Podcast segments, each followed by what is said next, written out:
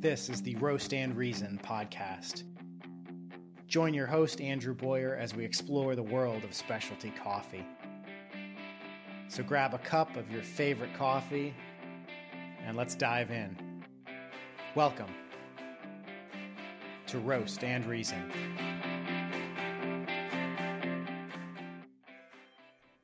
Hello, fellow coffee lovers. Welcome back to another episode of the Roast and Reason podcast. Today, I have a very special episode of the podcast for you guys. Today, I'm going to have the first ever guest on the podcast with me. Tom Hanlon Wild is a friend and a member, employee, and co owner of Equal Exchange which is an employee owned co op here in the US that focuses on bringing fair trade products to the market. You may already be familiar with Equal Exchange's products that include tea, coffee, chocolate, and nuts. They have a bunch of other products as well. I would definitely recommend that you check out their website, which is equalexchange.coop, to learn more about their mission, to check out their products, and even to purchase some products online. Tom has decades of experience working in the fair trade world, helping bring fair trade coffee and other products to market, and partnering with coffee growers to help improve their products and their lives. Last week, we spent a lot of time discussing fair trade and other coffee certification programs. So there's really no better person to have on the podcast with me this week than Tom to talk about this further, talk about the living and working conditions of coffee growers, and to discuss his experiences uh, in the industry and in his work over the past couple decades. So, without further ado, I'm really excited to welcome Tom Hanlon Wild to the podcast. So, first of all, Tom, thank you for agreeing to come here today and be on the podcast. Um, and I guess let's just start with tell us what you do in the coffee and fair trade world. Yeah, well, happily. And thanks for having me. It's a real privilege for us to get to talk with you.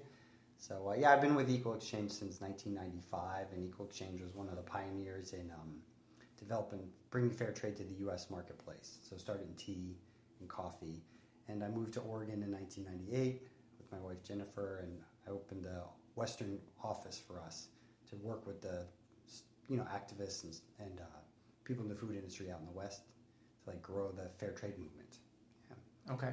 Yeah. So currently, I'm involved in uh, with a fair trade group in Canada, and that also is about, has 16 years of experience up there, and I'm doing that work to really grow the fair trade market in Canada for that. And that group started brought fair trade to the chocolate industry. So they're okay. pioneers in bringing yeah fair trade standards to cocoa and chocolate. Yeah. So you mentioned coffee, chocolate, tea. What else do you guys yeah. deal in with your organization, either in the U.S. or Canada? Yeah. So our organizations deal with, um, of course, sugar as well, because the sugar cane industry from the days of British colonial slavery has a really deep, dark history, and so we've really tried to bring fair trade and social change to that growing system. And then we, in the more recent years, we've been working with banana producers in Ecuador and Peru to bring some fair trade minimum prices to those growers and cashew farmers and um, cashew farmers in India and Honduras and El Salvador because that is a place it's another place where consumers spend a lot at the grocery store and there hadn't been a lot of transparency about how those small scale family farmers are getting more fair price for what hmm. the consumer pays. So we're working in that as well. It's been exciting. Hmm. Yeah. So what originally drew you to this kind of work? Oh, yeah, sure. I mean, I went to went to do studies for Latin America and economic justice just in the 80s, seeing both the wars that were the U.S. was involved or sponsoring in the in the Americas, but also the change in trade from an industrial Northeast to a more global economy, and it's good to have good neighbors. That's how you have a good neighborhood. So, um, so I went to study that. I did work in government. Um, in the development side of things, and I did work in the private sector. But what I like about fair trade is it, it doesn't depend, depend on tax money or donations to do good work at the grassroots level with rural communities.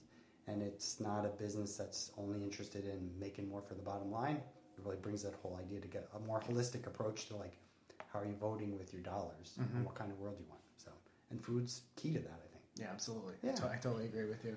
Yeah. Um, so what what is the what would you say is the main goal or objective of your organization? Yeah, I, I really think we're trying to get people to think about what their where, where their food comes from and get small scale family farmers more of that grocery dollar, right? So that conscientious consumption, that vote with your dollars approach Yep. to to eating, but then also that trying to replicate on a, in items that are traded internationally that really nice experience you have when you go to the farmers market or local artisan store to know who's growing your food or know who's making your product and then be, be getting your money more directly to them. And of course, in places where, in, in crops where there has been a history of injustice and, um, and uh, abuse, like and if you say sugar cane, it's amazing historically what has happened in that industry. I mean, the, the Guatemalan coffee farming families of the 19th century were pretty much in, were renovated or, or renewed forced labor in the coffee market. It was a terrible system there. And then the um, that com- and the chocolate industry today still suffers from a whole lot of forced labor of minors in West Africa. And so you take those crops that are globally traded, widely consumed, and unjustly made, right? And you say, Yep. let's do something different to really address this system and have a more fair, more transparent supply chain. Very cool. So what what countries or growing areas do you focus on? You've mentioned a couple of them already, but um, which ones do you focus on in terms of coffee? Which ones do you focus on in terms of some of the other products? Oh yeah, great question. I mean, certainly when we, our, our group started with coffee from Nicaragua, and um, during the wars in Central America in the mid '80s, and so we broke the U.S. embargo against Nicaraguan coffee by bringing it into the country here, and um, and developed that solidarity effort also in El Salvador as well at that time. And uh, Frans van der Hoff was a German pastor who was organized grassroots community in Oaxaca, Mexico, Okay. and his was he- he really was a leader in bringing fair trade to the food world in the late 70s and so we, we were one of the first U.S. importers of, of that coffee from there because it had this real so, strong social justice component and so with the Nicaraguan group with that Mexican group and then with Peruvian farmers in um, in the north of the country. Northern Peru the whole Piura uh, and Jaén Valley. We worked with those growers since the hmm, yeah since the mid 1990s Okay. yeah and that we are still real active in there. With chocolate we work closely with the cooperative in the dominican republic that went from 80 farm families just wondering what to do. Right now there are 7000 family members and it's Wow. a leading exporter in the dr so it's really been an amazing change that when you, you think hey could we be helpful here? And those farmers built a lot for themselves. Yeah. The, uh, yeah they, we also work really closely with a group in kerala india so the uh, west coast. Okay. and they grow both excellent tea and cashews as well. And it's been a nice it's been impressive to watch those farmers. They're exceptional growers Very cool. So why? Let's talk a little bit about fair trade. So why should the average consumer in the grocery store here in the U.S. Why should they care? Why should they buy fair trade? What, think- what does that do for for the growers? I, I think now consumers have caught on enough that that um, that fair trade is a tool to decide how you want to vote for your dollars. The thing that we really like about the aspect of fair trade that we're doing is that it works with democratically organized small scale farmers. And I think that's what people mostly think about when they say who's growing fair trade food, right? It's a family that lives on the land they they farm and most of the labor used to run the farm is from the household. It's mom, dad, grandpa, maybe the grown sons or, or daughters. That, that that's who's doing the work. They're growing their food and they're growing the a crop like coffee or uh, sugar or, or or cocoa. And like those, you want to get more money back to those growers, and you definitely want to make sure that that farm family gets a fair price because you're paying a lot at the grocery store. And how do you know the grocery store, the grocery store distributor, and the manufacturer, and the importer, and the exporter, that all those people are being fair back to the farm? Fair trade's a really good mechanism to do that part of it. you know? Okay. And so that's why I think when you're looking for that kind of system below with your dollars, uh, that that really, it's an excellent tool for that. Yeah, I, I totally agree with Yeah, you. yeah. And So- it- sorry, go ahead. I'll ahead. let me talk a little bit more because the average farm, small scale coffee farming family gets 70 to 80% of its cash income from coffee, right? And now a lot of their household consumption is, like I said, food that they grow, right? Their energy comes from the shade trees that they trimmed to, so that the coffee could grow under the shade canopy. The, um, the, the protein that they eat is raised on the farm there, right? So that household is is more uh, much about much more than coffee. But coffee is the main source of income. It's what buys the school supplies, it's what buys medicine, it's what buys transportation. You know, to get to see relatives or or buy go down and buy supplies. So like to get a fair price back to the, that farm family that's growing something that's delicious. Yeah. right, is, is is the least we can do. And I think fair trade's great in saying, hey, this group, this coffee came from a democratically run cooperative of small scale farmers and more money got back to that group. Yeah. Sure. So, especially in the coffee world, there's this, you know, coffee is treated as a commodity. There's this C price, commodity price of coffee, which sometimes Mhm. doesn't even cover what it costs to actually produce coffee. Yes. So, what is fair trade? Fair trade pays the growers a better, more fair uh, price for their coffee. How, how much of that is inflated from the, the commodity price, if you will? Yeah, no troubles at all. So one of the aspects of fair trade is to have a fair trade minimum price, right? And the most known certification that's out there in the market uses uh, U.S. dollar sixty per pound as the fair trade minimum price. If it's organic coffee, you pay above that. Sure. You pay that plus more. If you pay, if it's high quality coffee, again, it's going to be that plus the organic premium plus the quality premium. So that dollar sixty is a minimum price, and then as the market goes up, the price goes up, but those premiums stay on top of the world market price. Okay. Right now, the world market price is probably dollar twenty six. So the differential to a small scale grower, it's, it's substantial, Sure. right? And then if when the market's at two dollars or three dollars a pound, those quality and organic premiums go on top of those. Uh, the other, the certification system we, we use mostly now with Equal Exchange and, and the group in Canada, La Siembra, is the small producer symbol, which is a evolution of the fair trade system that's most well known to say it's only small scale growers. It has higher prices built into it. So Okay. two dollar minimum, the thirty cent organic premium, and a twenty cent all the time fair trade premium for the grower groups. And I think that's so those so again that's a good thing to think about. Like when the price goes up, the fair trade market price stays above it. When the price goes down, it only goes down to what's calculated to be the minimum product or uh, uh, production more than covers production costs Okay. and that's where that two dollar figure comes from. I think the other the other important aspect to it that we really like is because it's democratically controlled organizations, those growers are deciding what to do with that money, and that's a real big difference than if you have a big organization that's saying we'll give you a price and you spend your money on this, this, and this, or we'll give you a gift and pay you a little extra. Mm. Like saying no, farm people here want to know where their coffee is being grown, and if it's being grown by small scale farmers, you want to make sure you take, they're taken care of. You get that money back to that co-op. That co-op sits around and decides how to spend those extra dollars, and that kind of democracy building and economic just justice discussion to me is one of the most powerful things I've seen us be part of. So yeah. Yeah, I can I can definitely see that being as a very powerful. I mean, it puts the control back at the grower level. Back at the grower level. And two years ago, I was in, in northern Peru in Piura at the annual general meeting of one of the grower groups that we work closely with. You know, so very nice to see the 40 delegates, so two people from 20 different communities there. And they had the, you know, here's how much coffee we sold, here's what the market price was, here's what we got paid. The equal exchange was a big part of the, uh, the fair trade premium. The, um, also, they had an organic premium. They decide how do we spend the organic premium? Do we want to spend it on increased productivity? Do we want to expand on getting new members, right? Do we want to expend it on quality control programs? They have that discussion. And similarly with the fair trade premium, do we want to spend it on increasing the factory uh, investment so that we have a more efficient system and get more money back to the growers? Yep. Do we want to put it into alt- diversifying the food system so we have a more stable food security system and are less dependent on coffee? And that kind of vibrant discussion Hmm. Beautiful thing to see. That's really cool. Yeah, that's really good to see. So what what are the what are the downsides or the limitations as far as you see it in terms of the the traditional um, fair trade certification?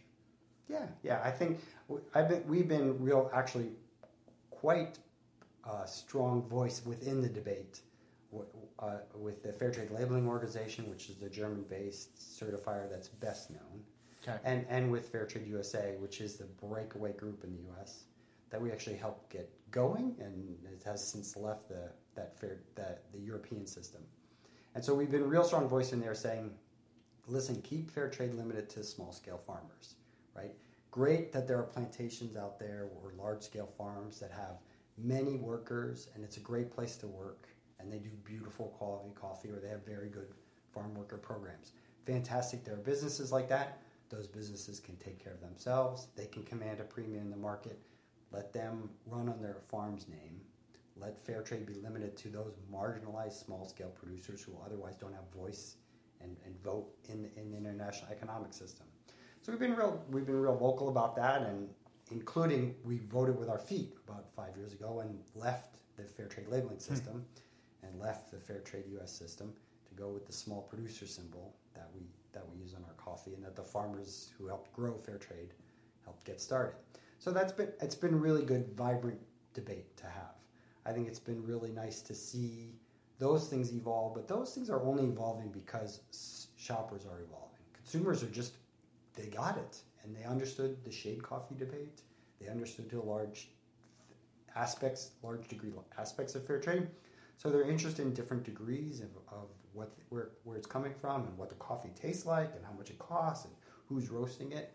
And as those growers have, as those consumers have gotten more aware, like the the standards that they've been looking for have grown more diverse. Sure. And I think that's why you're seeing a, a, a, a, a growth in like certification systems and, a, and but I don't see that as a bad thing. I really see that as uh, shoppers getting smarter and, and voting with their dollars. So Yeah, I don't see it as a bad thing either. I see it as a potentially confusing thing because that now there are yeah, multiple different certification programs where there used to be one or two, right. but I, I don't see that as a bad thing at all. yeah, yeah.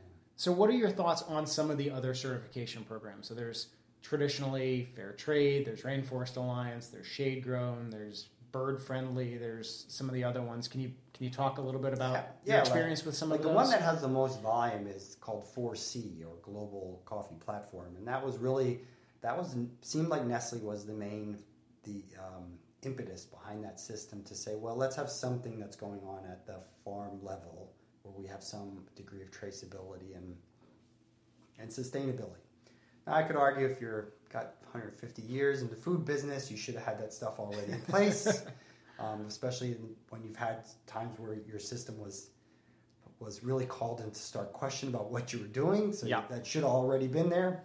But but at the same time, that 4C system carries about captures about two million pounds of uh, coffee, and and does have some programs that does have some a, degree of traceability and accountability and environmental sustainability built into it. It's mostly European large scale roasters and large scale Brazilian farmers, including cooperative large scale farmers. Okay. So, so much more co-op, not a co-op of campesino growers or real small scale growers like you'd find in Latin America that we work with, but more like a cooperative like you'd find here in Wasco County, where you know pretty good sized family farms organized together.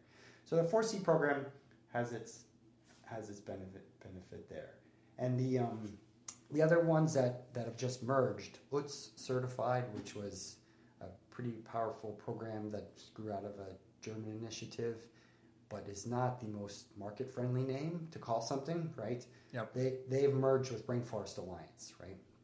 And that those those standards, like the 4C program, have, are primarily a list of best practices, usually 14 to 17 criteria, and each farm is measured on these environmental and labor aspects and um, to see how they're doing. There's no, uh, hey, if you don't get this done, you're out. there. Okay.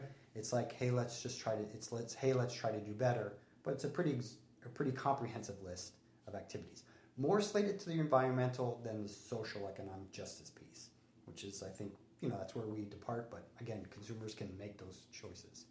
So they, Utz and Rainforest get about, it's about 800,000 tons a, a year of coffee Okay. going. And between them, those are, it's a good $80 million worth of revenue, About half of their revenue comes from those programs of certifying farms and, and charging the fees to get that certified. And the other half of that money comes from donations and government grants. Okay. So it is like a quasi nonprofit, quasi thing. It works with big corporations and smaller entities, but Utz and Rainforest is much more, it's more best practices approach slanted toward the environmental. Okay. And my understanding is along that social justice piece, the the the market price kind of floor that's set in with uh, fair trade and direct trade isn't necessarily included in Rainforest Alliance. Is that right? Right, right. There's no there's no minimum price or, or price premium for the social development aspect to it. Okay. And there isn't really that backstop to say, well, if I'm paying $12, $15 a pound in the grocery store, shouldn't the farmer get at least a, a cover the cost of production? Yep. Right, which I would argue is easy to do when if you think about what you pay in the grocery store, that 12 to $15, the highest fair trade minimum price like we pay is $2, right? It's, It's more than doable by any corporation, especially Yeah. those that are booking 10% profits. So, um, so anyway, but but again, there is no. Yeah, you're right. There's no price floor there. The, the Fair Trade Labeling Organization out of Germany. That's the one that's the best known fair trade certifier that has that dollar sixty minimum Okay. and has tried to stay mostly smallholder. So it's primarily focused on family farmed coffee, and then the small producer symbol that we use, SPP.coop. That's much more from the farmers, those small scale growers, only democratically organized co-ops. Okay. Yeah. Very cool. Right. So is go Let me wax poetic though. Yeah, go ahead. Because go for it. Like that's a lot to think through how many different certifiers are there. And to me, the most exciting thing is, that's happened in the food business has been something that never touched sort of third-party certification, right? Because if you think about the organic industry, you can also talk about the different aspects of the system we have, which is a government system and government regulated system. But what consumers did with RBGH milk, especially in the Pacific Northwest, was stunning, right? There was a case where you had consumer interest, you had some farmer interest to have a cleaner food system, and consumers were so interested that the dairies started putting a, information on their package, which the government ruled illegal, right? There used to be RBGH free milk, and the U.S. government said you cannot put that on a package because we can't tell the difference between the two milks. There was so much consumer interest, the dairies were like, okay, we'll put a long sentence on here that explains this why we can't call it RBGH free milk. but that but the consumer interest was so strong and so long lasting that now there is no hormone lit milk in the Northwest. All the dairies, all the farmers have moved away from that. What would be what, what would be a not an unsustainable farming system. So it's a real win by consumers to say, hey, we're going to change the food system, right, to benefit growers and benefit our own health. Mhm. And you can have a certification program, you can have a government run program, but when consumers get interested, it's nice to see the food system follow. And to me, that was the most exciting one. That's really interesting. Was really well. Have you seen something similar to that play out in coffee yet, or do you think it will?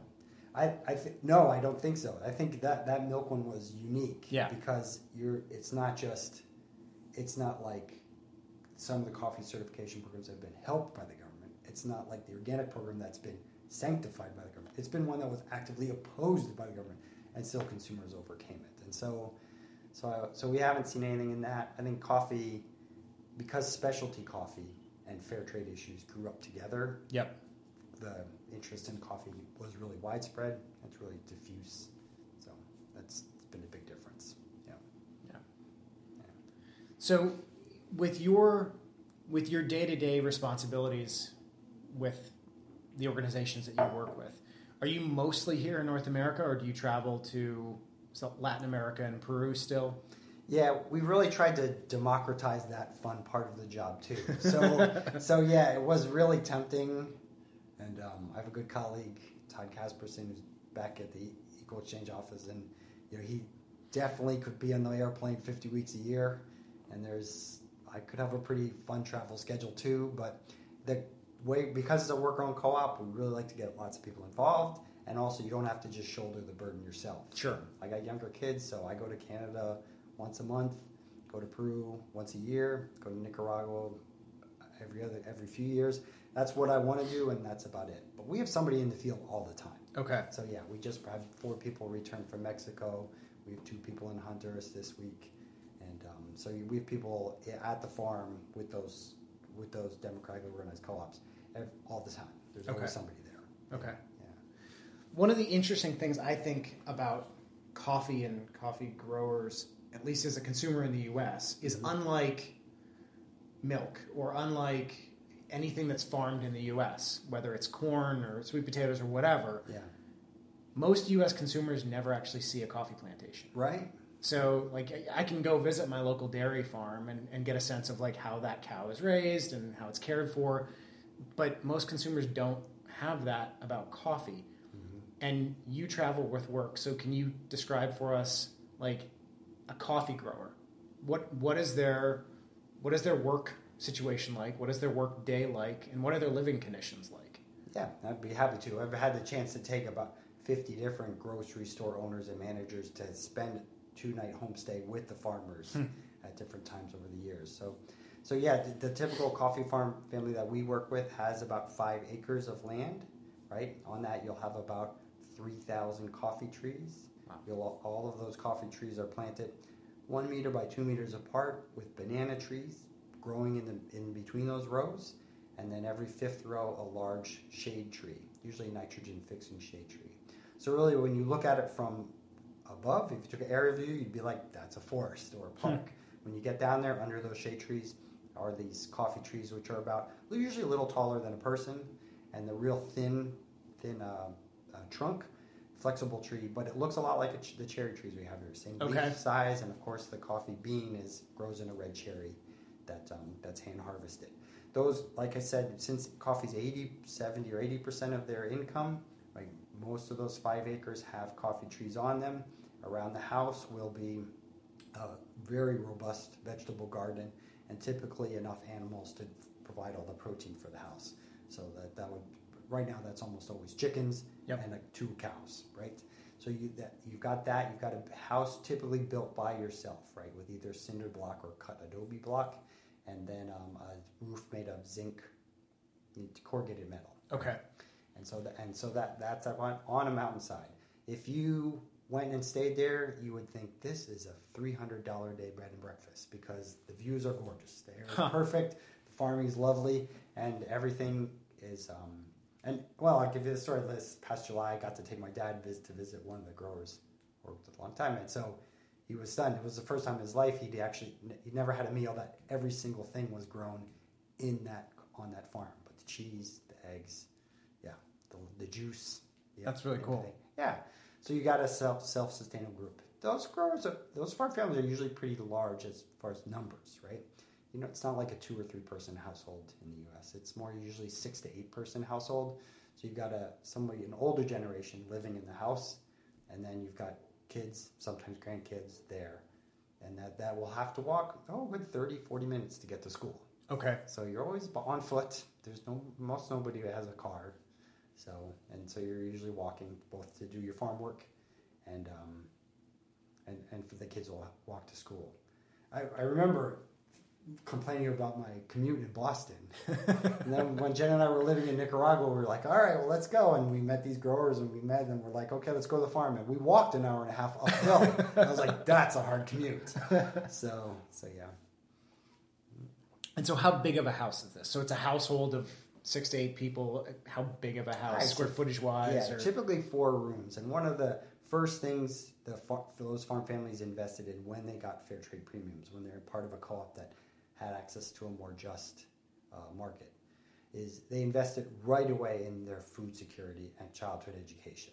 Nobody uses big words like that when you're talking about. That's really what it was. And so the first thing everybody does is the kitchen, which is usually has just holes in the wall so for the wood smoke to go out Okay. chimneys were put in.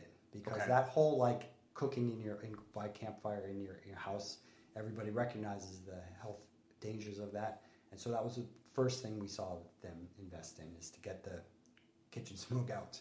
And because it, it changes that whole environment. And then the kids education part with the backpacks and school uniforms and school fees that those folks always put those those monies go first and um, And the the other interesting dynamic about the coffee industry is when we we're looking at sustainable coffee, we're like, well, after you take the cherry fruit pulp off of the seed, the seed will be dried to become the coffee bean. We say, hey, compost that coffee pulp to make a nitrogen, to make a rich fertilizer for your Sure. coffee trees. No coffee farmers use that. They take that beautiful fertilizer, and that's for the vegetable garden. To- Okay. To grow their own food there. Okay. And then they'll use leaf litter and other compost for the for the field. Huh. It's been interesting. Yeah. So how much of when when you said you know they put chimneys in when when they got the Yeah. fair trade premiums, how much of that is directed by you guys in your organization? Like how much do you advise them or tell them what to do, and how much of it is just self directed? I, I think it's almost always self directed, right? Any Right. co op that's there is going to be a group of growers that some of whom are just kind of are part of the neighborhood and some of whom are real pioneer visionary leaders. And those pioneer visionary leaders are like, hey, we need a fair trade, fair fair price for our coffee, and what are, where are we going to take this group? And so they're they will listen to those voices that say, hey, the kitchen place is the, is where you want to put those efforts, or reading programs are where we want to put our spend our fair trade premiums these years. And I think it's much more powerful to be fair to the growers through this system, like you are fair when you go to the farmers market. Yep. And when you go to the farmers market and pay twice as much for a cut of lamb that you would have paid at the grocery store, you don't tell the person, "Listen, take the extra five bucks and Yeah. go home." Yeah. That's not what you should be doing, and you can't make that call. And I think we've really seen co-ops make you know really smart decisions Nice. about what to do. Yeah. Nice. So were you describing when you when you described kind of their living situation, is that a coffee farming family that is in the fair trade model? Yes. So what what is what is a family that isn't in the fair trade model and is getting paid less look like? Where are the differences there? Yeah, yeah. You you'll often see that a more, yeah, a more disrupted household that is is not involved in the co-op really be um, kind of at the margins of survival. So the coffee Okay. trees are in are not cared for, right?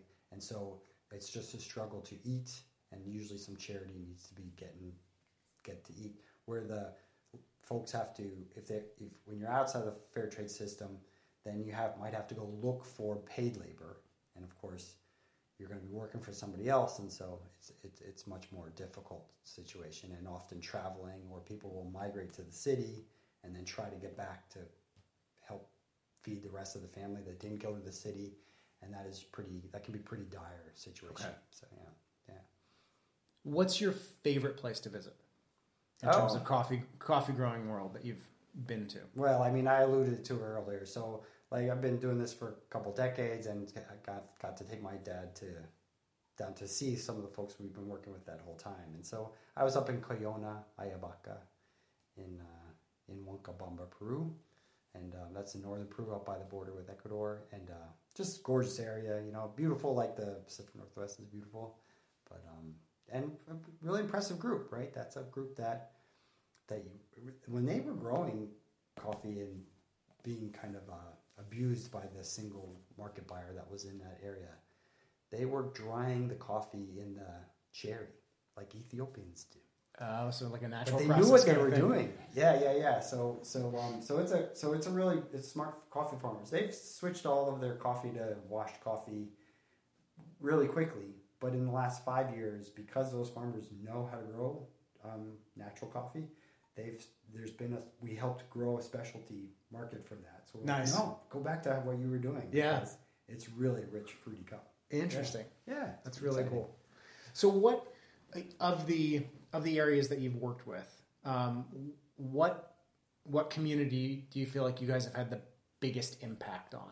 And can you describe like what that community was like, or what those growers were like before you got there, and then and then what they're like now? Yeah, yeah. Oh, certainly. I mean, when during the wars in Central America, right? So those that group, those groups in Nicaragua were when Jennifer and I were there in '98, could tell stories about being shot at, right? Oh bullets that we helped buy, right? Yeah. And so that was a place where you had both wide scale hunger in coffee, rich, beautiful, car, where you can grow almost anything. You had hunger in, in coffee growing areas because the price was so low and the land system was so monopolized that there was nowhere to work and there was you couldn't grow your own food. And those co-ops really that revolution really changed that whole landowning system.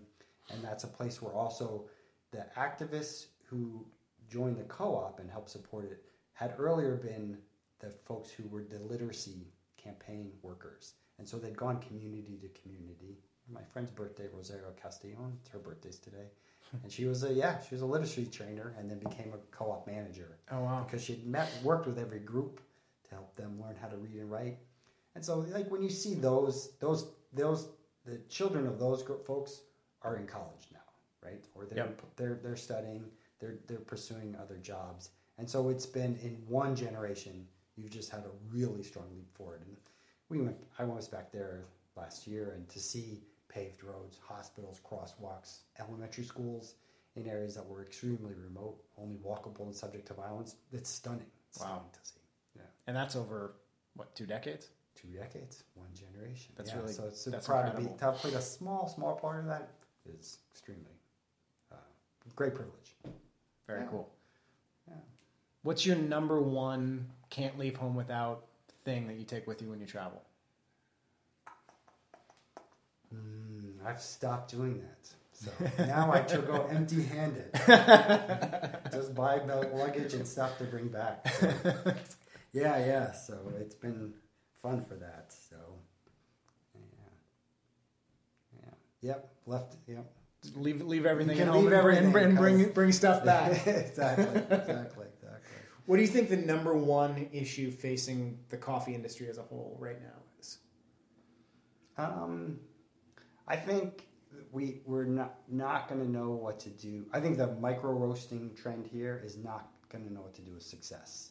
I think you're already seeing it with the Intelligentsia Peet's Coffee selling out to a venture capital firm and them not really knowing what they want to do with that with that business. And so it's been a really nice boom of specialty coffee. We've had a lot of really nice micro roasters, and that whole question of hey, when you love to do something and you do it and you do it well and it gets big, and then you there's the question: give it to your kids, give it to somebody to maximize the profits, let it go bankrupt. Like we're we're not we, we see we're not figuring that out now in the coffee industry, like the family family grocery industry figured out 20 years ago.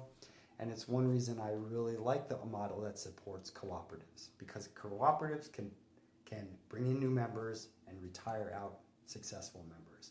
And that way you have some sustainable stability and growth in, in rural communities. So so for me that's one reason why that that democratically organized smallholder approach to fair trade coffee is, is more exciting than a specialty niche roast or the micro lot. Yep. Yeah. Yeah, I think we're definitely seeing that. I saw it with Peet's Blue Bottle recently. I mean, so it's Yeah, it's, it's Yeah, a it's- great question. And there's a lot of lot of really nice roasters across Oh, yeah. the Pacific Northwest. And Oh, you're yeah. like, in ten years, what are you going to do? how many of them are going to be independent? Right. Yeah, it's a that's a big question. Yeah, it's a great one. Um, how do you how do you make your coffee at home? I- so you mentioned French press earlier. Is that kind of your your standard Yeah, brewing for, method? For me, a uh, French press of Northern Peruvian French roasted coffee is perfect because you get that nutty, kind of a corky wood in there as on top of a sweet caramel. So I really like that aspect to it. Um, Jennifer Jennifer more prefers uh, hard Central American that has that fruity kind of a red wine flavor to it, um, and is a little more uh, clean finishing. Okay. Yeah. So I'd say yeah. So she likes that part. And then my youngest son is starting to drink coffee, so he's more of a Melitta filter guy. Okay. Yeah. And how old is he now? He's 16. Okay. Yeah. Yeah. So he's getting into it early. Well. yeah. So. So I- don't have any more questions for you. Do you have anything that you want to throw out there or end with? Well, let me ask, what's your favorite cup of coffee? I, I'll take a recommendation from you. Ooh, so my favorite, most recent is uh, a coffee from Coava in Portland. Oh yeah. It's called Kilenso. It's a natural, um, natural processed Ethiopian. Oh nice. It's it's nice. yeah. it's straight blueberry. It's oh it's, great. Yeah. Coava's great. Yeah. Great roaster. Yeah. So Yeah. fantastic. Good. Um, so yeah, that's that's my favorite recently. Um, where can where can people find your organization? So what what website would you direct them to, or email, or social Yeah. media, or whatever? yeah, I think equalexchange.coop is, Okay. is the place to go because now it's easier to it's less expensive to order it from your house than to buy it from a, a grocery store that's marketing it up. So so I think that's the big switch there. But then at most any natural food store should have a good selection. Yeah. Okay. Perfect. Yeah. Well, Very good. Thank you very much. All right. Thanks for having me. Yep. There you have it, guys. I hope you found that conversation as interesting as I did to record. If you didn't pick up on this during the interview, Tom and I really had fun, uh, and I hope you guys did too. I again, I would like to really thank Tom for agreeing to come on the podcast and share his experiences. Awesome interview, awesome conversation. To end this episode of the podcast, I want to take a few minutes and expand on something that we talked about during the interview. I know that all of the certification programs can be a bit confusing. There's a lot of them. But I think one of the major things that these different programs allow us to do as consumers is to vote with our dollars, just like Tom said. You get to pick what matters to you and support that cause or mission. And I'm not talking about donating money here. Do you really care about social justice and care that hardworking farmers get their fair share of the coffee profits? Well, then buy and support Fair Trade Certified or small producer certified coffee like you can buy on equalexchange.coop. Do you care passionately about the environment and want to support an organization that seeks to limit the environmental impact of coffee farming? Well, then you might want to focus on Rainforest Alliance certified coffee. You have a choice. Are you passionate about supporting local small business in your community? Then find your closest specialty coffee roaster and support them by buying their products. If you want all the above, that's an option too. Talk to your local coffee roaster about how the coffee was grown and how you want the coffee grown and how you want the growers treated. See if they have an option for you on the shelf. Or find a coffee that's certified as fair trade and organic or fair trade and bird certified and buy it. This just doesn't happen just with coffee here either. Do you hate how the days of the local family farmer have been replaced by large industrial farms where we don't know where our food comes from or how it's processed? Well, then stop buying the cheapest produce possible at the grocery store and instead support your local farmer at the farmer's market. That's how you enact change. Collectively, we have immense power as consumers. We incorrectly tend to look at the role of a consumer as just going to the store or shopping online, buying something, and consuming it. It's an incomplete view. Every time you open your wallet and you pull out your cash or a credit card, you are voting. Every time you save money, for that matter, you're voting. This happens regardless of if you're consciously voting and supporting a company or a cause or not. If you buy something simply because it's the cheapest option, the economy and businesses will get that message. And they're going to produce more cheap shit because you're telling them that's important. If instead you buy products like fair trade coffee or coffee that is grown organically and sustainably, where the coffee farmers are paid a fair price and treated as partners, then you're making a statement that those things matter. Even if those things cost just a little bit more than cheap coffee. As a result, the economy will do more of those things and produce more of those products because you and collectively we are saying that matters. We're literally shaping the world one purchase at a time, whether we know it or not. I know what world I want to help create, both in general and in the coffee industry. Do you? So the next time you're shopping, either for food or coffee or whatever's on your shopping list, keep that in mind. So, with that, I'm going to step off my soapbox and drop my microphone and walk off the stage. Just one quick reminder don't forget to enter to win a one pound bag of free home roasted coffee that I will roast personally for you. I detailed this contest in last week's episode. What you what I need you to do is give a rating and review of the podcast on iTunes. Follow me on Instagram and send me a message on Instagram with the username that you use for your iTunes review. Alternatively, you can send me an email and, and let me know the same thing. Um, you still have time to enter, but it only goes for a few more days. I'm going to select two winners at random on February 1st of 2018. So hurry and get your free delicious coffee. I really appreciate you guys. I appreciate your support. I will see you all next week for another episode. Take care and go out there and create the world that you want.